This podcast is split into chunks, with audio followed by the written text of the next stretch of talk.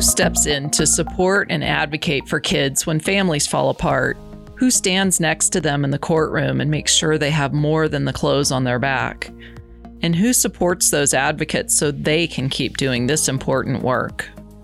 Today, we have the privilege to talk with Casa for Kids Foundation Executive Director Charlie Tardibuono and Director of Programming and Development Barbara Moss to find out what they are doing to help court appointed special advocates help the most vulnerable kids in our community.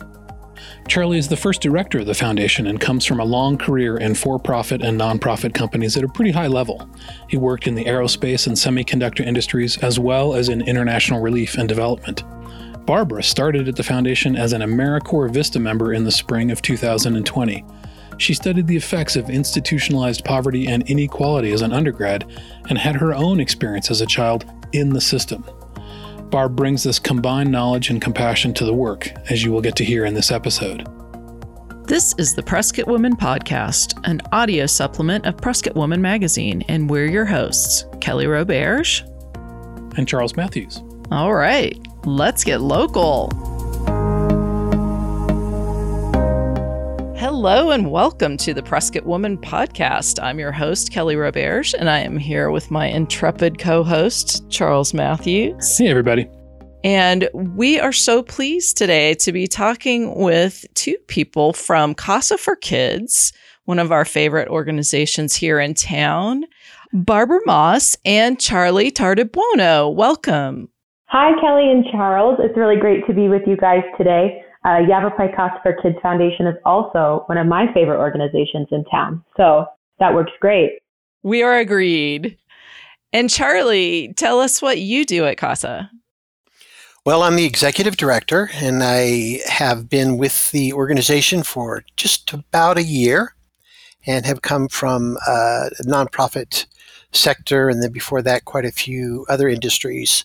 Yeah, you have a long and, and really interesting resume, and and we're gonna kind of ask both of you in a little bit, like what what brought you to Casa for Kids, and and why is it your favorite nonprofit, uh, besides the fact that they sign the paycheck. But kind of before we get into that, I know for people listening right now, um, if if they're anything like me, uh, they get a little bit confused about all of the youth serving organizations that are in town and that's a that's a great thing that there are a lot of youth serving organizations in town but there's also I, I remember being confused about you know there's there's a person who's a casa there's an organization that's casa. Um, can you just kind of explain from the big picture what is the what is the big problem that the casa for kids foundation is trying to solve or heal and and and how are you going about doing it? Okay, well, there is a there is there is some confusion, and uh, uh, the state and then of course the county court system has a program called CASA, and it's court appointed special advocates. And so the court system, when a child is separated from a family, um, the court will assign an advocate for that foster child. And Yavapai Casa for Kids, which is our organization, is a support organization to CASAs. So we supply uh, services and goods and so on that they can't acquire for themselves, so they don't have to pay out of pocket.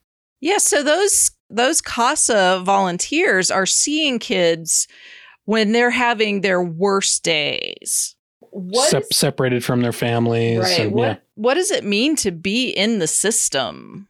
Yeah, so I just want to add on to that. You know, CASAs are the eyes and the ears of the court. So these are people that, you know, are volunteering their time, that are giving back to these these kids really directly. Uh, and so oftentimes they might be somebody on the team that is the only consistent person in these kids' lives. So that's really important on that front.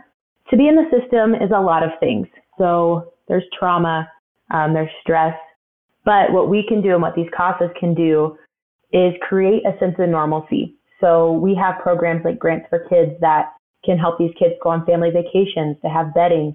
Uh, CASAs can just be a really consistent person, adult that is in these kids' lives that are really just advocating for that child somebody that is always on their side. So that is what we are here for for kids in the system because and again it's it's different for all kids. And I'll share more later, but I kind of worked through the system a little bit as a young person. And so my experience is very different than other people's. And And so it means a lot of different things. And these kids who are separated from their families, they're not, these are not uh, juvenile delinquents. These are not kids that are in trouble with the law. These are kids, for whatever reason, their families aren't, it's not the best place for them, at least temporarily. Is that kind of a good way to describe the, the kids that the CASAs are working with and that you're supporting?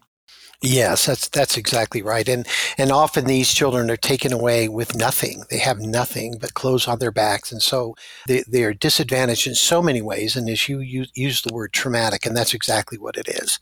So we want to help the CASA program, and then of course more indirectly the uh, foster children to, as, as Barbara pointed out, is to provide some normalcy. Yeah, you know, I think about you know what it's like to to go to court. You know, I didn't have to go to court until I was in my 40s.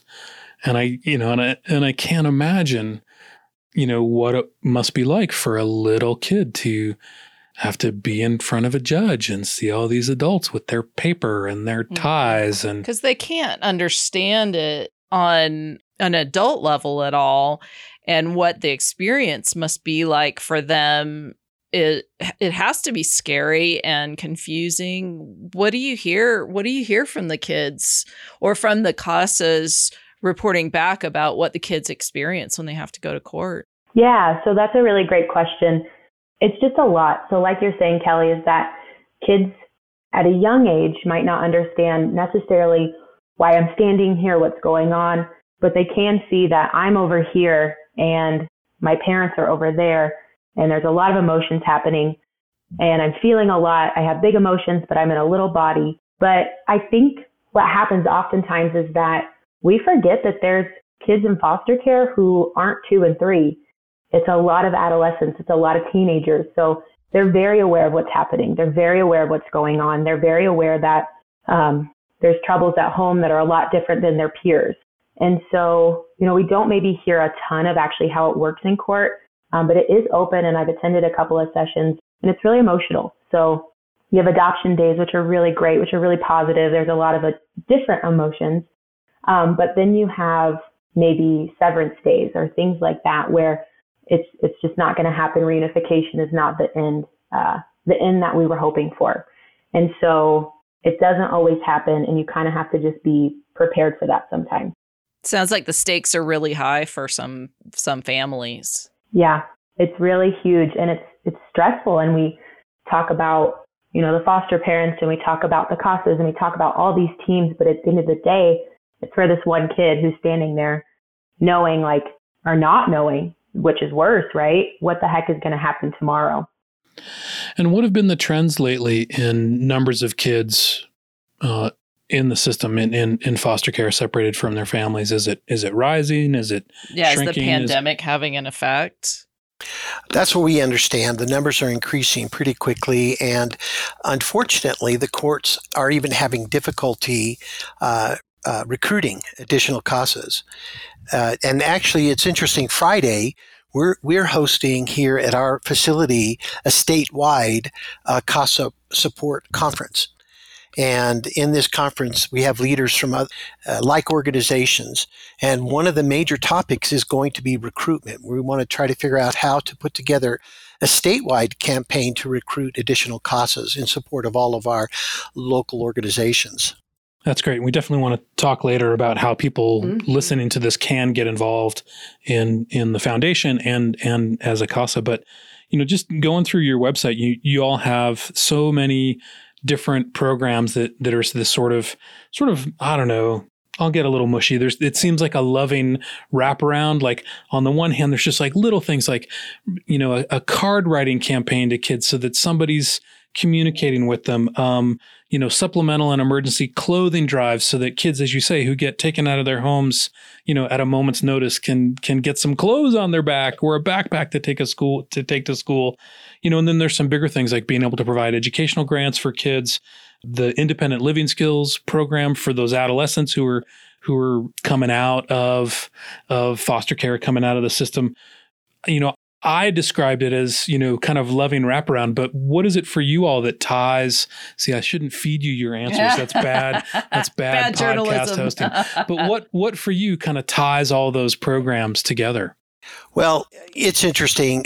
There is a lot of tragedy that we discover in this work. And uh, the bright spot, the encouraging part of our work are the programs that we have put in place.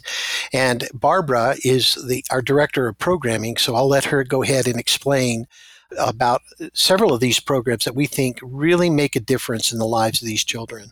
Yeah, so I love what you're saying, Charlie, is is the bright spot. So even so far in this in these few minutes we've been talking, it's all about the bad, right? But there's good things that happen too, and we can be with them throughout that. So like you were saying, as simple as our celebration cards program. So if they get a good grade or they get on the soccer team or a youth comes home and is just like, I had a really, really good day for the first time in a few months.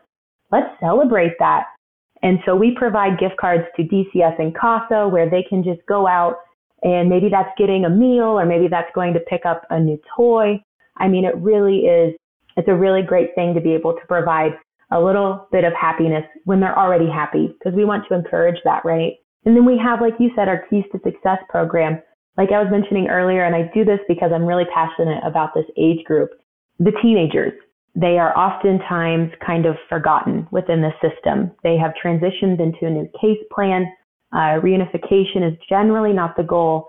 Adoption is generally not the end goal as well. So we actually partner with Arizona Friends of Foster Children Foundation to bring that program up here to Yavapai County. And what they do is we create really individualized, um, indiv- we create really highly individualized learning programs. And so this is to encourage independent skills. We they create and they have to retain and obtain a uh, a job. They have to have an education goal. They have to have career goals and life goals.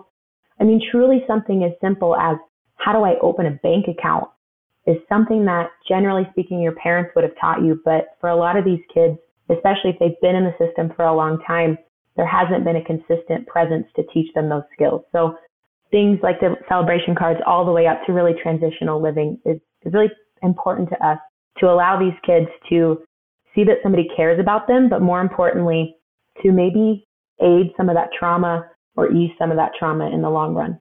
Great, great. And, I, you know, Kelly and I talk about this all the time. Like, why didn't somebody help us with transitional living skills? Why did it take everybody us until our, of, our 40s to? Yeah, everybody yeah. kind of needs those skills. So it's great that you're helping kids who have been, who have, you know, received all the disadvantages to at least have some of those really important advantages of understanding how to take care of themselves yeah. out in the world. That's fantastic. And it sounds like you had some experience, Barb, with that yourself. Is is there any of, of your story that you want to share with the audience about that?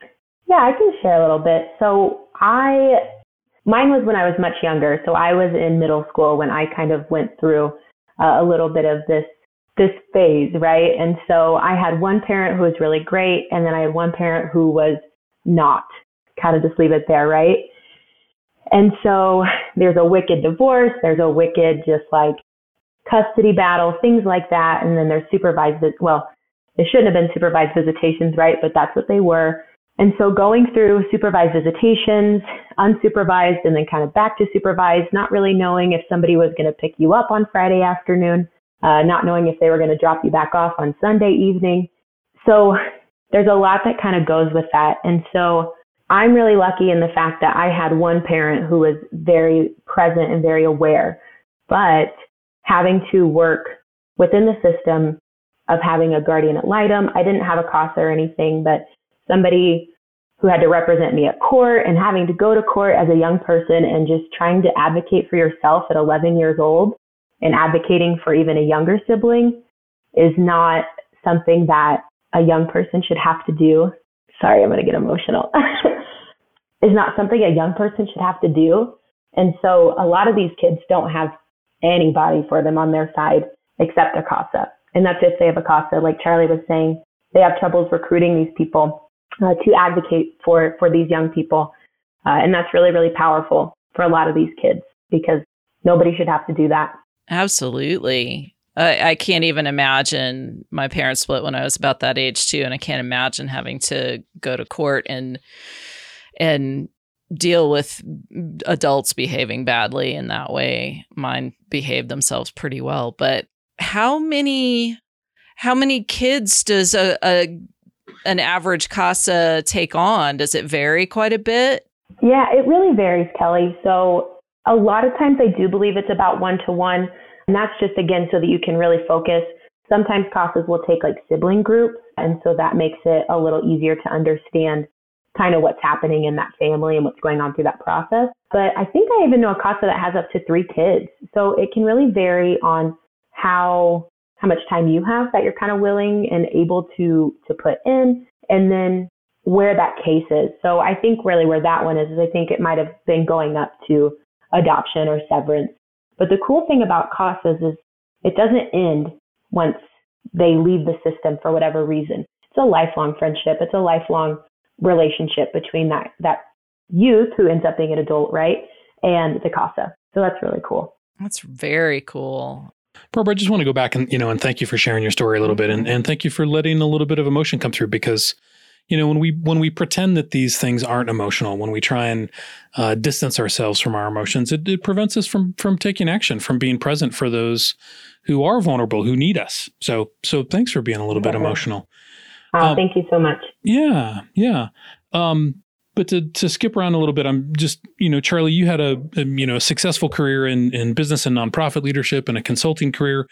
What made you join CASA for Kids as as their first executive director? This has been a big change for the organization to to start hiring some some staff. Right. Well, I I try to condense the story. So I've been in nonprofit and for profit, like I had mentioned, uh, for a number of years as an executive and uh, various leadership roles. And but I was traveling around the world a lot. I have a 21 year old son with Down syndrome who needs me here.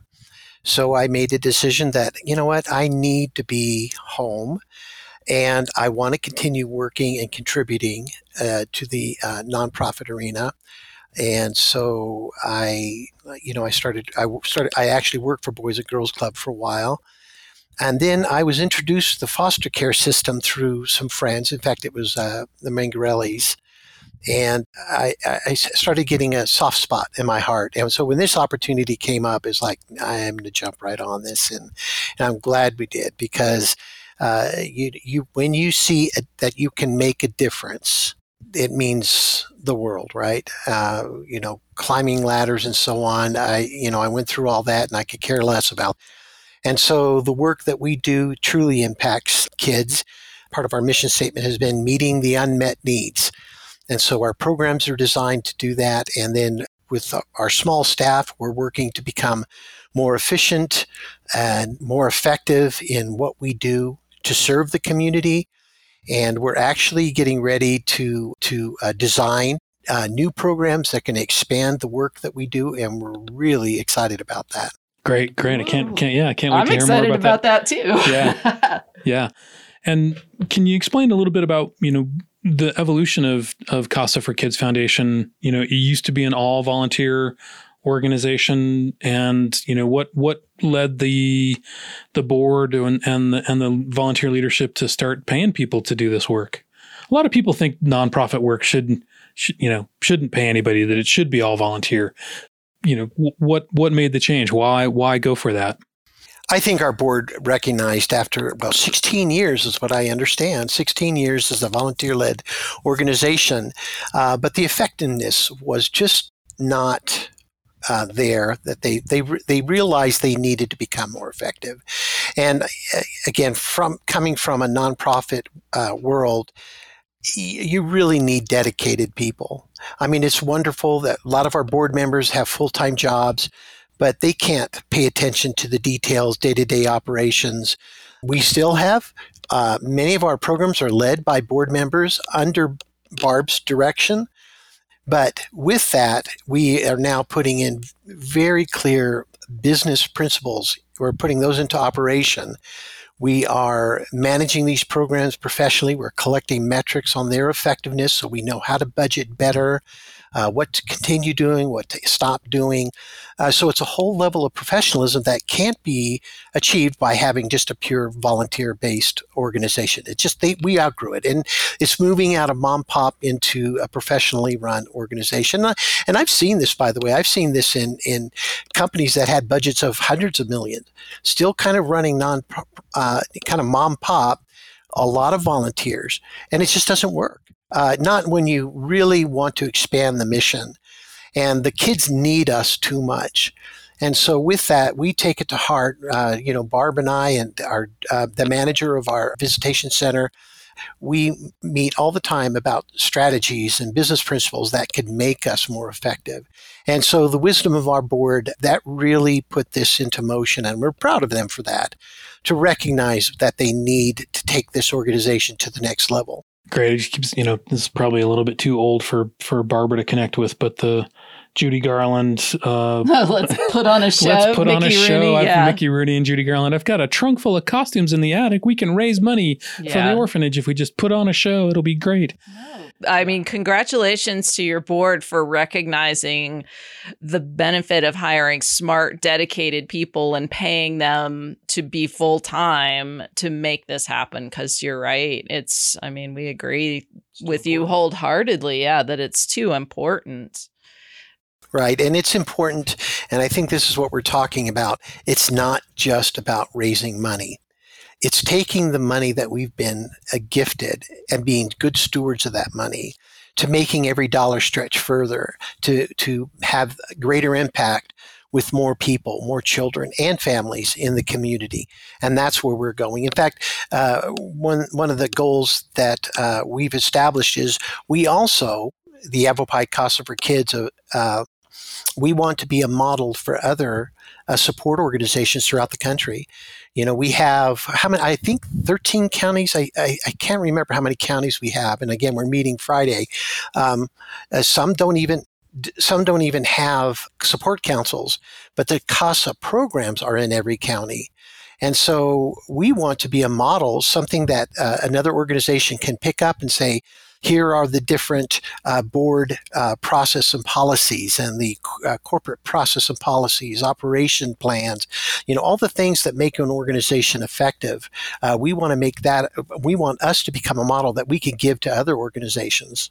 Great. Well, that, that would be that would help Oh, yeah. help us feel proud about living in Yavapai County. If uh, if Casa for Kids is, is creating exportable change uh, to the other counties, to the other kids who who, as you say, who need us, who need who need what you all do.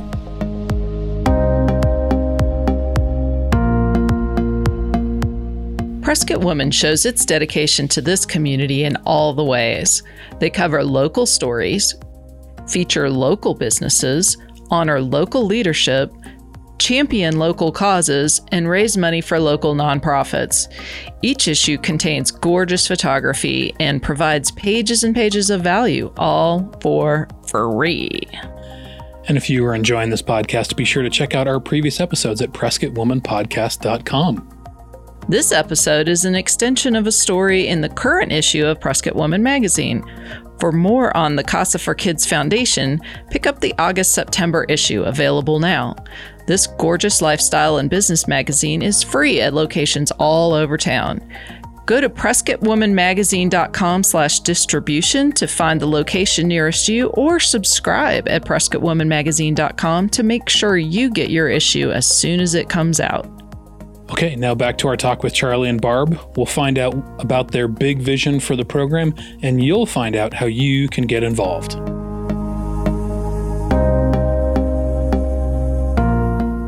I have a completely unfair question, and maybe we'll even cut it out. I don't expect you guys to have all the answers because obviously the problems are systemic and they're huge and they've been going on for generations. The the problems that that create the need for casas. What drives you crazy? What do you wish would happen upstream to either put you guys out of work or or shift the system so that you could be helping in a different way. And it sounds like you're talking about prevention, right? Uh, preventing uh, the the root you know, the root cause of these problems. And that is a big, big, big question, isn't it? I mean, the variables are enormous. Um, our culture is changing, and it, uh, you know, and some will argue the decline in morality, uh, the decline in common sense, even right.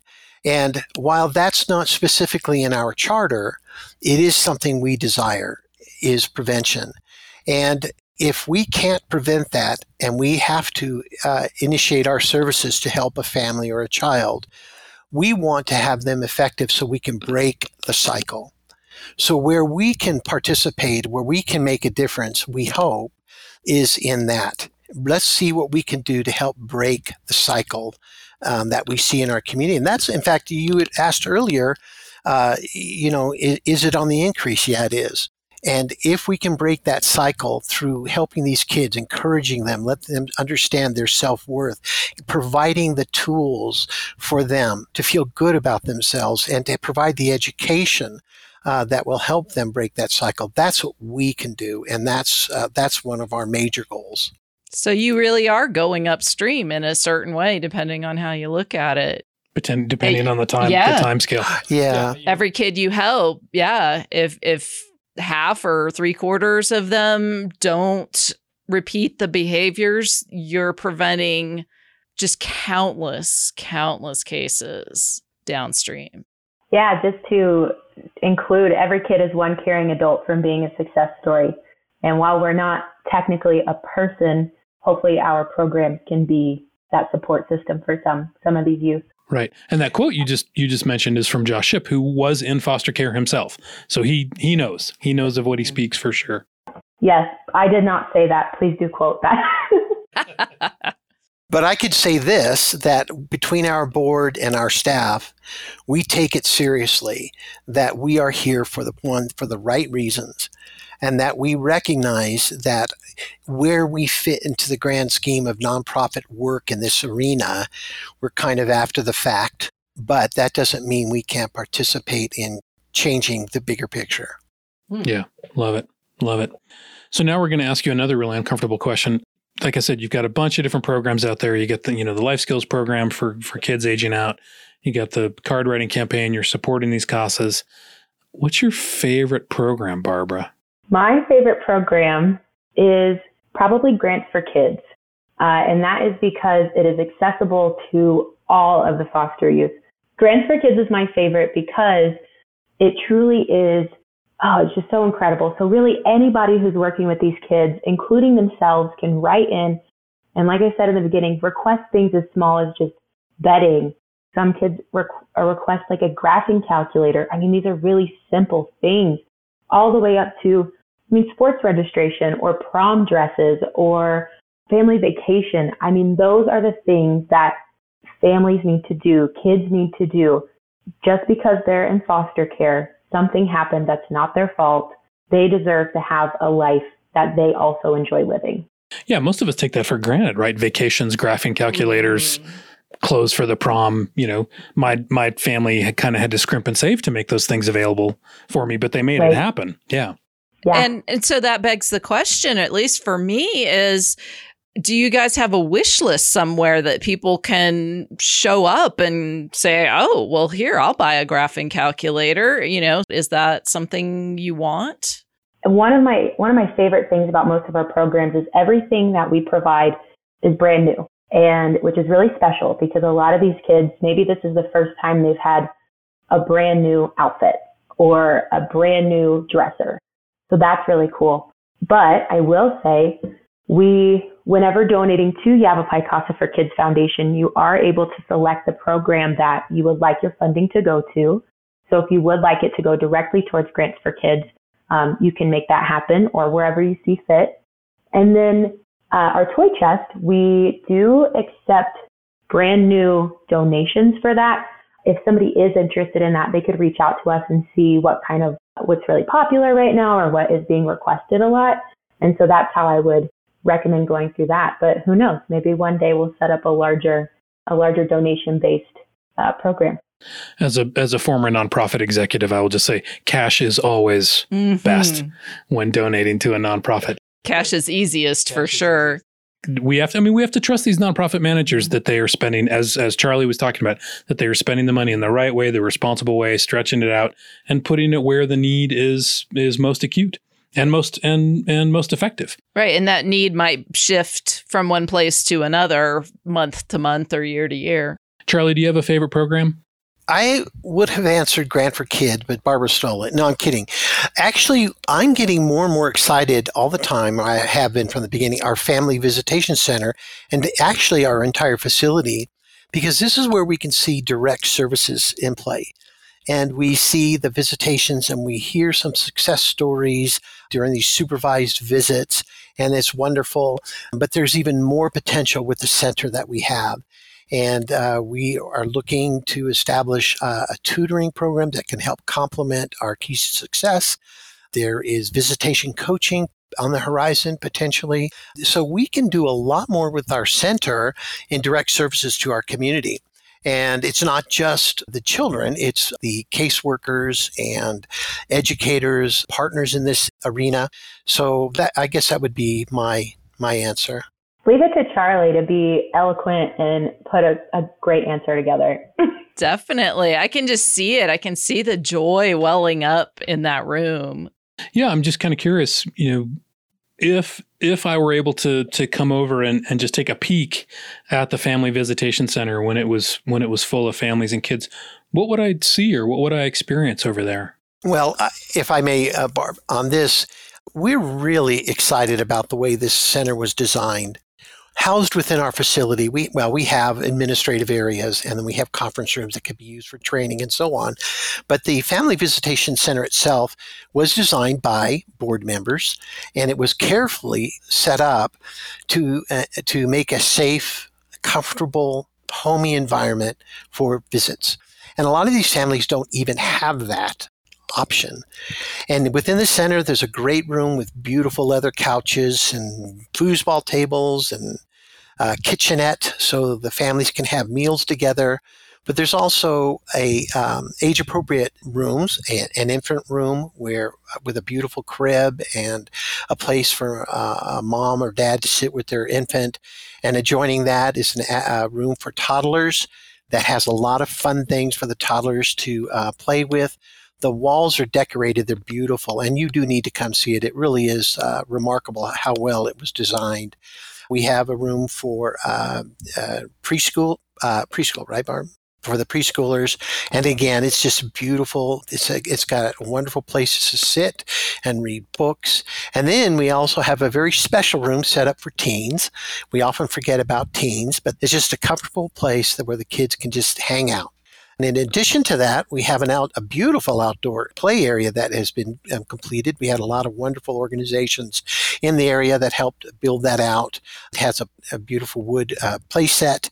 Uh, Ramada with a picnic table, and it's it's designed to just help families for that short time they're together feel very normal and safe, and just to enjoy each other. Love it. Great. Oh, and I just sounds so nice. Yeah. I encourage everybody to go to ycfk.org. That's Yavapai Casa for Kids.org, ycfk.org. And right there, there's a, a, link right at the very top, Family Visitation Center. Click on that. We're looking at the pictures right now as we're doing this interview, and yeah, it looks it looks lovely. I'm wondering where where's my room. I know it could totally hang out in any of those rooms. Yeah, my understanding is people can come visit. Right, you got some open houses coming up.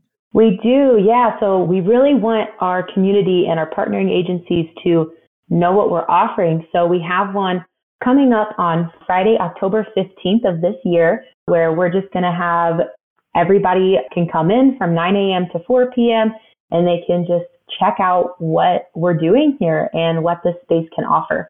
So it sounds like a good place for people to show up if they have questions about volunteering, as well as if they know people who maybe, you know, might need a referral to your services. Yes, and and you mentioned something. Volunteers, our um, uh, family visitation center manager Laura Elam has established a really terrific volunteer program, and we are looking for people to participate to work with us. And like eh, you know, some of the new programs that we uh, hope to get in place will will need volunteers. And then it, uh, Laura has established a training program we're really trying to provide opportunity for the community to participate in this work. Great. So if people want to to help staff the Family Visitation Center or or do some other volunteering, they contact you and they can do that through that ycfk.org website, right? And that's separate from from people if they want to become actual CASAs, court appointed special advocates. They do that through the county. Am I right about that? Correct. Great. Great. Yeah, I'm looking at it right now. Again, go to that uh, ycfk.org and click on the Get Involved button, and, and you'll find the form pretty quick. Looks like there's lots of ways to help out and lots of ways to have fun getting involved. Super duper fun. Super duper fun. so Kelly was talking about, you know, working upstream and, and trying to do prevention, but just just kind of in general, you know, and you know, Charlie, you've kind of talked about the the big plans and the big visions that that the board has and and in particular in hiring professional staff. You know, in 5 years, you know, what do you all want to see for uh, kids in this county or maybe statewide. You talked about you know exporting your exporting your expertise. You know what's what's kind of the five year vision. Well, that's a good question, and we are actually working on that uh, with the board. And we, in fact, we'll have a board retreat here in November where we'll get a little more into that. Uh, one of the things that uh, we want to be able to contribute to is the our model but also partnerships with other CASA support organizations, uh, share information exchange, sharing, sharing technology or program ideas. As a matter of fact, we will be meeting with our counterparts in Pima County Thursday to talk about this. We've met with uh, our Verde Valley CASA support organization. How can we work together? Because for us, it's about the kids. We never, ever, ever want to be territorial. It's what can we do as an organization in support of our children? They need us and we need to make ourselves available for partnerships. And so we don't, we think the sky's the limit. You know, we, we have some ideas that we, that we're going to be uh, discussing and, and putting into play. Uh, can't talk about all of that right now, but yeah, oh, come on. Give us a scoop. Give us a scoop, Charlie. Go back and listen. There's a bunch of Easter eggs. No. Yes. I love it. I want to interject really quickly and just say how lucky we are to have Charlie at this organization. Within that five years, him just kind of propelling us into that that space. And so it's been really cool to have him to be a part of his staff and to be able to work with him in this vision. So we're really lucky in that in that component. Oh, thanks, Barb. And Barbara, you've got uh, you got a big project coming up. You got a big gala coming up on the 18th of September. Yes, we do. What are what are I people am, what are people going to experience at this gala? Nothing you've ever experienced before. Great uh, answer. It's going to be super great. So it's a masquerade gala on September 18th downtown at the Hassayampa Inn. Uh, tickets are still available. Hopefully they'll still be available. They're running out quickly. And there's going to be live entertainment, performance art, really awesome food. That's why I always go, right? Uh, you can have an excuse to finally wear the dress that's in the back of your closet. I mean, seriously, it's going to be a really, really, really cool event just to share with our community. I'm really excited. It's going to be awesome. And like I said, tickets are still available on our website, ycfk.org. And then you can always learn more about it on our Facebook and our Instagram. I'm always working hard to give you guys good content on that. So uh, check that out to see more about this event. It's going to be really awesome. Wonderful. Thanks so much. And they can get tickets by going to the website and clicking on the events tab. Yes. It's easy. Super easy. It's actually on a banner on the website. You don't even have to dig. Wow. Good, good, good, good job, program and events person. What do you wish more people knew about the kids and families that you serve? Charlie, you want to start? Yeah, these are these are just plain old kids who've been caught in a very very difficult place. And if we uh, we you know we value them as people, we wish and hope the best, and that is actually what drives us in our mission uh, is to is to help them get a good start in in as they move into adulthood, and even you know for the younger kids who have a more normal and peaceful life. And so just whatever we can do to to make that happen that's that's what we want to see. Yeah for me i just want everybody to remember that these youth in the foster care system and their families are all around you. I think oftentimes we are able to forget. Uh, we kind of stick into our own groups. Uh, we stick into our own wherever we go, right? But these are kids that are going to school with your kids, your grandkids, or who are walking past you on the street. And even even if that person isn't going through the foster care system or going through whatever it is, right? Everybody has their own troubles. And so stay compassionate towards your neighbors and your people. Well, gosh, thanks yes. so thanks so much for that. You know, I want to add something. Um, I, I won't state Barbara's age, but I will tell you, in all of the industries I've worked in, in you know, major companies throughout the world, uh, it's rare to find somebody with the competency and the creativeness and the uh, professionalism that we that we have in Barb. It's remarkable, and it is a pleasure to be able to have uh, her on our staff. She is committed to the mission, and I think you see it comes out, doesn't it? So I just am so grateful. It's just I'm just grateful to have Barbara on our team. Thank you, Charlie you know, I'm definitely definitely incredibly impressed with with Barbara's professionalism and and passion as well. And you know, we're so lucky to be served by the we're so lucky for this community to be served by the both of both of you. And and thank you both so much for joining us. Well, thank you for having us, guys. Thank you for having us. Yeah, thank you for your thoughtful questions. I appreciate it. Those two have such a great rapport and respect for each other. I love seeing that kind of teamwork because I know it means the work is really getting done and done well. I feel so grateful and relieved that the kids who are going through the toughest times of their lives and the people who are stepping up to support them are in such good hands.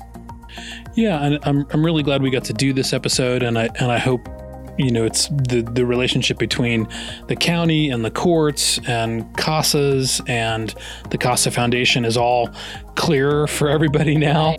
And I also hope that that Barbara's story and the stories that these two told, you know, make it clear that the kids that they work with are our kids from our families. They're not some separate group of kids who are, you know, just kind of in the shadows that we don't really have to think about.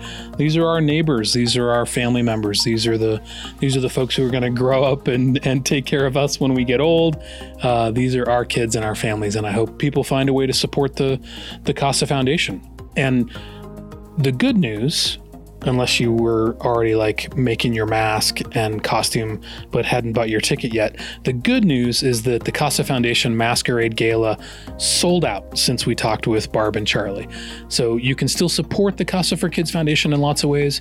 You can write them a check any day of the any day of the year. And there is another big event coming up October 30th. They're having a costumed 5K fun run and costume contest. Yeah, you can put a team together and use the hashtag squad ghouls to share and connect on social media. Registration is $25 for runners 24 and up, $20 for runners 17 to 23. I can't say the word 23. 23 years old, and registration is free for youth 16 and under. Just go to ycfk.org and you can look for the events tab or you can go directly to ycfk.org slash events slash 5k dash fun dash run to find out more to register or to become a sponsor register before october 6th to get your t-shirt in time for race day and if you are a kinship or foster family, you can register for free. Just reach out to Barb at YavaPaiCasaForKids.org and she'll give you your unique coupon code so you can register for free. And Kelly and I have decided that we're going to participate in the in the run. We're going to walk it. Yeah, we're probably just gonna walk. But we hope to see you out there. Let's let's do something fun. Let's do something outside.